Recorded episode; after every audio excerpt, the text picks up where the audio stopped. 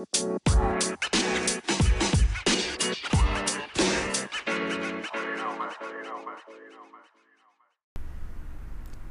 んにちは。医学英語発音コーチのエイミです。はじめましての方も、そうではない方もよろしくお願いします。私はですね、全国津々浦々の英会話に悩まれているお医者様に、医学英語を中心に、英語の発音や聞き取りのノウハウをお教えするという仕事をさせていただいているものです。今回からですね、ラジオを始めてみようと思います。だいたい1回10分から15分くらいでしょうか。お役に立てる英語のあれこれをゆるくまとめながら皆さんにお伝えしていければなと思っています。私の専門分野はですね、英語の発音とリスニングになります。ですので基本的にはこのラジオではこういう風に発音すると英語らしく聞き取ってもらいやすく発音できますよとかですね。それからネイティブの英語はこうすると聞き取れるようになりますよとかですね。そういうお話を中心にお届けしていこうと思います。でですね、発音とかリスニングっていうのはですね、なんというか結構マニアックな分野なんですね。なんかこう、ちょっと、まあ変態的というかですね、音に対して変態的な人が好む分野だと思うんです。で、私はさらに医学英語の発音というところでやっていますので、もはや周りに同じようなことをしている人は誰もいないというような状況でして、まあそんな中で孤軍奮闘で頑張っていますので、医学英語の発音やリスニングのスキルを上げたいというドクターの皆様、または医療職の皆様には、ぜひお付き合いいただければ嬉しいです。では本日1回目はですね、ここまで医学英語、医学英語と言ってきて何なんですけれども、医学英語とは特に関係のないお話をしたいと思っています。ね、医学英語じゃないのかよっていうね。もう本当にごめんなさい。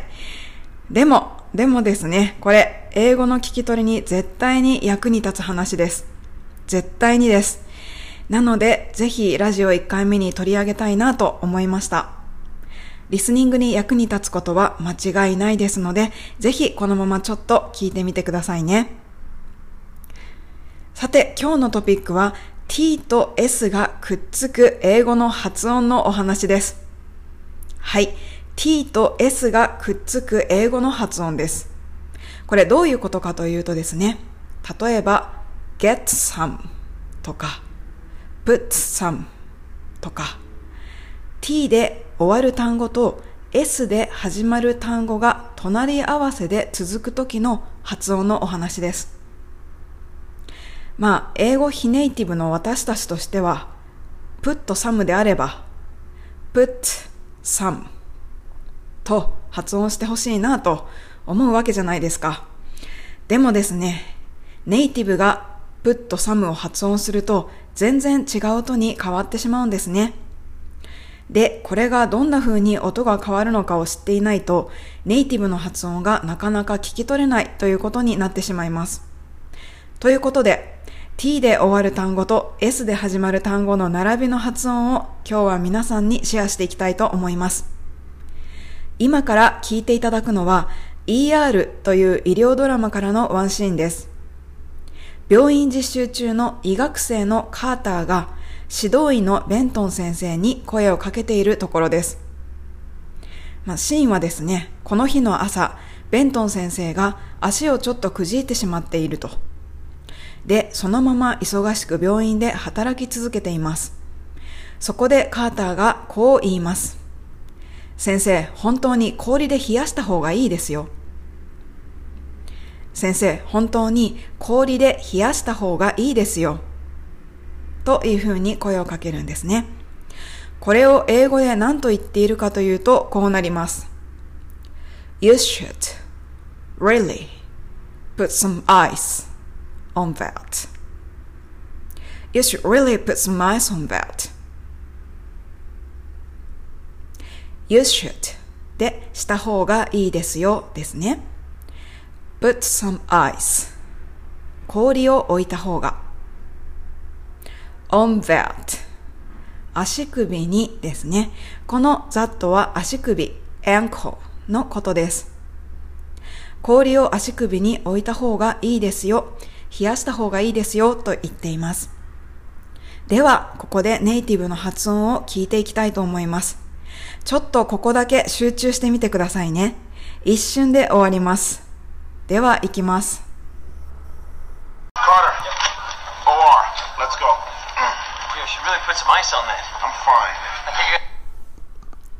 はい、こんな感じです。早いですね。では、もう一度聞いてみましょう。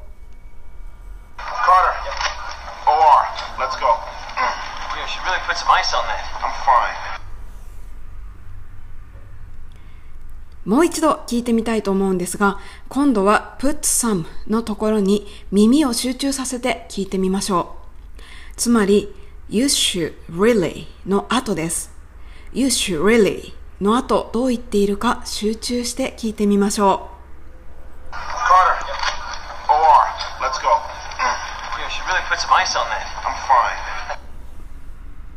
はい、どうでしょうか？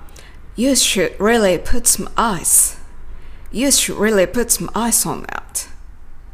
と言っているのが聞こえましたでしょうかしつこいですが、もう一回ここだけ聞いていきましょう。You should really put some ice, put some ice と言っています。Carter, OR, let's go. You should really put some ice on that. I'm fine. はい、ということで、カーターは put some ice を put some ice と言っていますね。You should really put some ice on that. これ、なぜ put some が put some になるんでしょうかねえなんででしょうかでは、ここで一度綴りに注目してみたいと思います。put some p-u-t-s-o-m-e ですね。p-u-t-s-o-m-e この p-u-t-s のところが注目ポイントです。この t-s ってつって読みますよね。例えば cats 猫の複数形ですね。ts で終わってつと読みます。他には動詞の get もわかりやすいですね。s がつくと gets, gets, ts でつになります。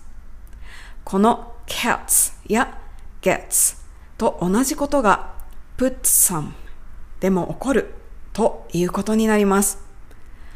put some, put some, put some, put some 英語は単語と単語を音をずるずるつなげながら話す言語なので、ここでは t と s がくっついてつみたいな音になるという変化が起こっているということになります。それではここでもう一度ネイティブの発音を聞いていきましょう。一番最初よりきっと聞き取りやすく感じられると思います。Carter, OR, let's go. You should really put some ice on that. I'm fine.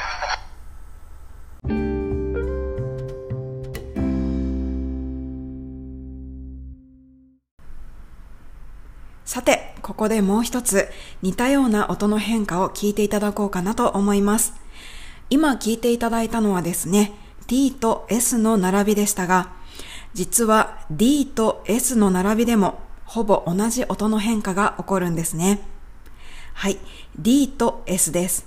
D で終わり、S で始まる単語同士が隣り合う時の音の変化を聞いていきます。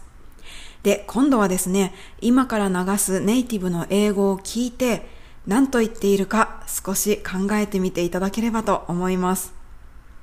聞いてみていただくのは同じく ER から指導医のベントン先生が医学生のカーターへ声かけをしているシーンです。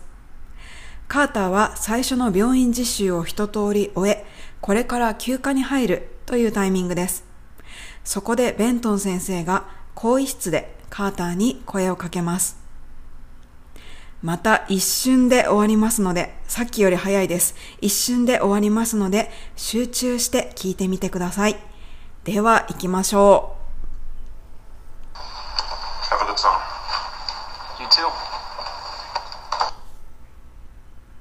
はい、これだけです。どうでしょうわかりましたか？このベントン先生の最初の一言の中に D と S の連続が入っています。もう一度聞いてみましょう。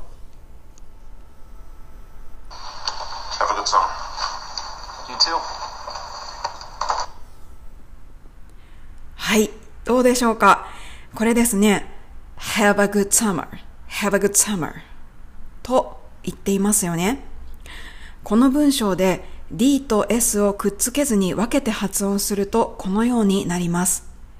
have a good summer have a good summer have a good summer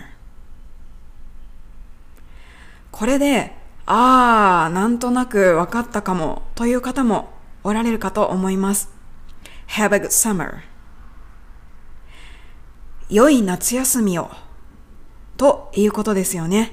Have a good summer です。have a good summer で、ここでは good の D と summer の S のリンキングが起こっていますね。good summer good summer good summer good summer have a good summer という変化です。ここからわかるのは D と S の並びの英語の発音はやはりつっぽくなるということです。D と S の並びは T と S のリンキングとほぼ変わらない音の変化が起こるということが Good Summer でお分かりいただけたかなと思います。では、ここで最後にもう一度ネイティブの発音を聞いて終わりにしましょう。こちらも2回目ですので、きっと聞き取りやすくなっていると思います。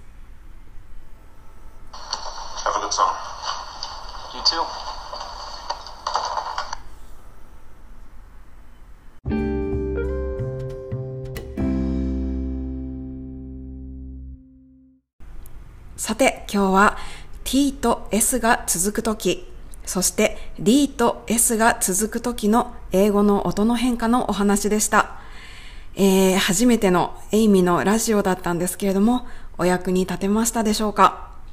ちょっとね、いきなり少しマニアックな発音のお話だったかもしれないんですけれども、ああ、そうなんだ、知れてよかったなと思ってくださった方がいらっしゃったらとても嬉しいです。